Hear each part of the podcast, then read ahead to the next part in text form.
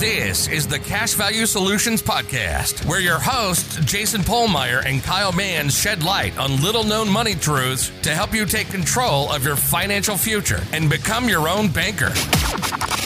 Subscribe, rate, and review the show, and check us out at cashvaluesolutions.com. Hey everyone, welcome back to the Cash Value Solutions podcast this week.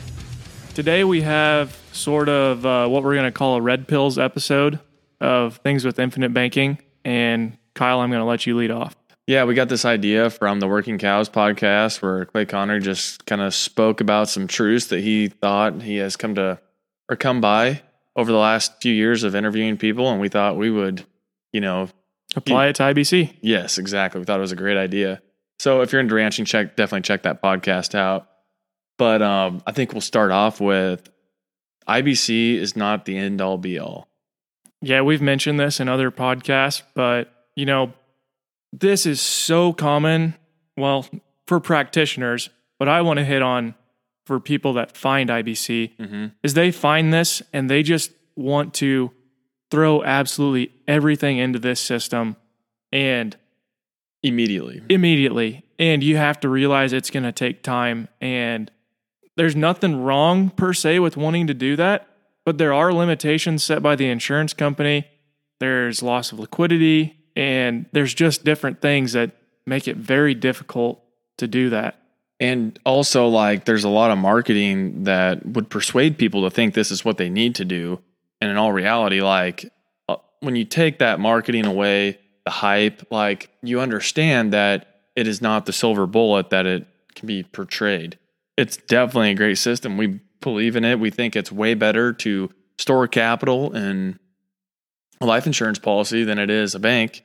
You know, you have your, your dollar's doing more than one thing for you but it is not the magical thing that's going to you know save your life and i think this kind of goes in with our number two point was that it's not going to immediately change your life and i feel like there's so much marketing on this and people get so hyped into like they're saying like just think of what it takes or what it's going to be like to control the banking function like if from day one, Yeah, the from- moment you start this policy, it's like this is not going to change your life from day one. The the one thing it is going to change is you're going to get death protection on yourself or somebody else, however you're doing that. But that's all you're doing. And up front, you're taking a what a you're taking a haircut on 10 to- cash available. ten to fifty percent, you know, Yeah. haircut on that cash available. So I mean, you're going to have access to less capital in the first couple years. And The we, only thing that I would say that, that would be an exception to that is like if you're putting it into some type of qualified plan yeah, definitely. and you're just rerouting these dollars to this system now. hmm Yeah. So, but like if you're following the IBC track or whatever, like you're not doing that. And this is not going to save your life right away. So, like, don't think that, oh, yeah, I'm going to put all this money and I'm going to have control. Cause that's another thing that we hear is like, don't you want control? It's like, well, if you got that in the bank, you have pretty good control of it. I mean, there are terms and things that can change that, but it's not like going to be an immediate difference in control Yeah. or The- liquidity. The the biggest thing you said there is that it's not going to be an immediate difference. no. Like like Kyle and I when we're talking about this episode, you know, absolutely this is a terrific system, but it is so long-term based. And that's why it's it's hard for people when they first discover IBC in my opinion to really see the value in it mm-hmm. because this is a 20, 30, 40, 80 year proposition of value. Yeah. This I mean- isn't something that I give you a dollar now and I get an ice cream sandwich in return. No, it's definitely not. I mean, we're talking about future generations. I mean, we can be talking about this could be affecting multiple hundreds of years. I mean, Absolutely. If If, death- if you start this and say you're 25, say you live to be 100, there's 75 years for your plan. Say that you taught your children about this, got them started, okay? Now your death benefit is paid to them and they're using that to enhance the system that you already got them to start. mhm. And then they teach their children. I mean, this thing can go as long as you want it to. yes. as long as there's mutual life insurance companies um, to get dividend paying whole life insurance from. But in the first, you know, five years at least, it's going to be really hard to, you know, really see that benefit versus storing your money in a bank. Definitely. Definitely. So, Aside from you will feel a definite like sense of protection from all the death benefit that you're going to have. sure. I mean that that is the only immediate thing that you're going to feel. So just don't think that it's like, yes, life is changing, you know, immediately. And and to be honest, like I know that I'm kind of like discounting that how I said that and whatnot, but that is very valuable. Like oh, sure. when I think about in the immediate area that I live within, you know, probably a 25 mile radius of where I grew up, I can think of three people just right now off the top of my head that have died prior to being 30 years old. Yeah. I mean, some of them had a family, some of them were still single, but I mean, that's that's really early. I mean, nobody plans to go that soon. And you have no idea. Yeah. And you have, it's pretty hard to comprehend the financial situation that is going to be, you know, left behind too. So, yeah, say you do have a family and you know you started this system, but you know it hasn't provided you with with more capital at this moment in time than what you could have had in a bank. But that protection is worth something because what if you pass away? mhm. Now that death benefit is pl- paid out to your um, wife or husband or whoever the beneficiary is to help them handle debt that you may have had. Mm-hmm. They take a lot of stress off. a lot of stress off. It's going to ease family relationships. Um, yeah, so many, so many things. Mm-hmm. So I'm not trying to discount that. It's just that most people want to look at the cash value as the value proposition, Yeah. not the death benefit. Yeah, definitely. And both are extremely important. Yep. And this will kind of lead into our next topic. We do believe rate of return matters. Like, I mean, it is definitely not the most important thing. Definitely not. But I guess if you want Th- this is, i in simple terms, let me put it this way Kyle and I have seen policies proposed to people that it will literally take 20 years to get more capital in the policy than what you have paid into it. hmm 20 years. You could have just been saving that money in a bank account and doing things with it. and bought term. I mean, It's just if you can get a policy that returns your capital sooner without sacrificing long term performance, there is value in that. There's absolutely a lot of value in that. And there, I mean, there are definite definite situations where you know, depending on the person, like it may take longer to break even, and maybe or how you're setting up the policy, maybe you want to fund it way longer, and that makes total sense. Like if if you can fund a policy longer, and um, you know that And you're comfortable with that loss of liquidity? up front, that's that's totally fine. But we have seen instances where they have the want the funding has been longer, the break even has been way longer, and, And we, and how many people, Kyle? I mean, I'm not saying that there's no possible way they can make it, but it makes it much more difficult. Like if they have to, you know, people that are our age have to withstand that loss of liquidity. I mean, that is very difficult for them. I mean, those dollars are being used for something. oh yeah, but like what I was saying is like we've seen it where it takes forever for these policies to break even that, and then we could come in with a policy that you know we design what with maybe a different company or whatever, and we can break even faster and fund it longer. So like, yeah, we have we have definitely seen that multiple times. So I don't know. We do we do think that rate of return matters. It's not the most important thing, but just be sure that who you're working with has your best interest in mind, and maybe talk to some different people. Yeah, and and for those people that will argue, well, it's just an illustration that doesn't pan out.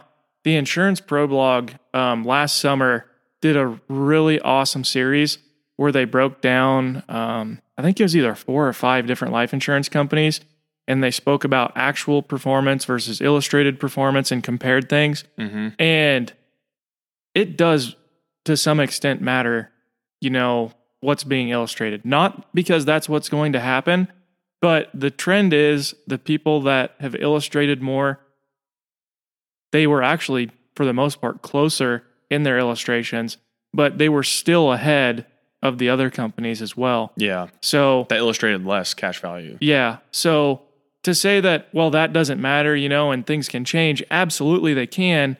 But when you look at these things and studies that people have done, I mean, you know, maybe we'll be able to do that in 10 years, Kyle, when we mm-hmm. have that much data. But when you look at real things that have actually happened, policies that are actually in force, that is worth some weight to me. Yeah, and I guess you know the whole name of the game. This is like accumulating capital to use to buy the necessities of life or income producing assets. So why would we not want to accumulate as much capital as quick as we can, as efficiently as we can throughout the lifetime and our goals? Yeah. So I don't see how it can make sense to like, yeah, we're gonna do IBC and we're gonna do all this capital accumulation, and then give somebody a policy where it is extremely slow and maybe you can't fund it as long as something else, but just Mhm. not not focusing on that.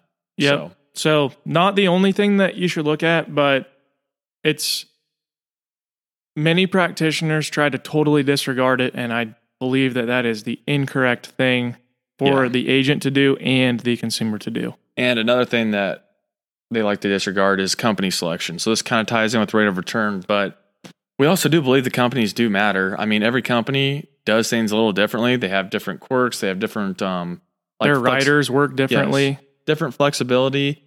I mean, they they'll offer you different rates of return. I mean, and the amount of funding that you can do. I mean, for how long and stuff like that. And there's just some companies that will not illustrate and not perform better than other companies. I mean, it's just- Yeah, and the the biggest takeaway that Kyle and I like have from that when we're comparing companies is we're looking at the options that benefit the consumer. and their goal, their, their specific goal, Yeah, I mean, context. it just for instance, um, one that we commonly commonly refer to because it's such an integral part of an IBC policy is PUAs and how that is calculated across the policy. And if if a consumer's all right with it, if they want to use a company that has something that you know the the policy's PUA can be limited, I mean that's fine. But we are absolutely going to make them aware of that because they need to know how this works. hmm This is a long term thing, and if it that policy could potentially reduce the amount they can fund into it, they need to know that up front. Yeah. I mean, there are different situations where companies will work better with different clients just based on the context of it. And I think Right? No one company just fits the perfect bill. no, th- I mean, there's no way that if you have, if you're going through everybody's individual, you know, goals and aspects of what they want to do, there's no way I think you could service that with one company. Absolutely not. I mean, you could, like, I mean- in, uh, I mean, you literally could if you wanted to. Yeah. But if you're having their best interest in mind, then no, Yeah. I'm not it's sure. not gonna, it's not going to be the best that you could have done, in my opinion. I agree. I, I think a lot of people do that though, because it makes things more simple and you can get more pull within the company. But that's low on our list. So what you mean? A company will pay you more the more business you write with Well, them, Kyle? They might. They might get a little more pull to where like you can get behind some rules and stuff like that. So, I mean, I understand that it can make things easier, but I still think that it's not. you got to do what's right for the consumer yeah, at the end of the day. definitely. So, and I guess to round this out, we might do a part two, but um, borrowing from banks is not the end of the world, especially when you're getting started. I know we agree with Nelson's thoughts on the banking system and stuff like that. How it's evil and they expand the money supply and whatnot. It's it's it's rigged against everybody who's you know not. The I mean, they they can literally, Kyle, they can give you a loan with money that they don't actually have, Mhm. and they can collect interest from you for that money that never existed. That is so wild. I mean, when you think about what he just said, like they're taking nothing and getting money for it, which is exactly. fraud. But so yeah, we we get that, but also we realize that you have to work in your context, and I don't think it is worth like giving the ability the ability to borrow from banks if you can, you know, propel yourself further where you're at, where you want to do. Like it's not worth giving up that income. You're not going to get a pat on the back for it. I mean, I think it's more important that you put yourself in the best financial situation that you can to where eventually, yeah, that bank, it can become plan B. It's not you know the focus of your business. Yeah, long term, maybe 30 years down the road, you know, you can Mm-hmm. if you want to get rid of that.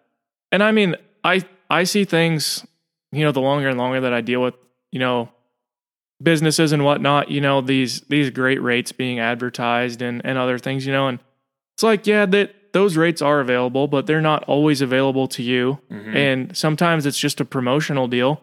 So if you get a deal, um, for instance, on a vehicle, a big discount or something, maybe you can't even qualify for that promotional deal yeah. even if you could have, like credit worthiness wise. Mm-hmm.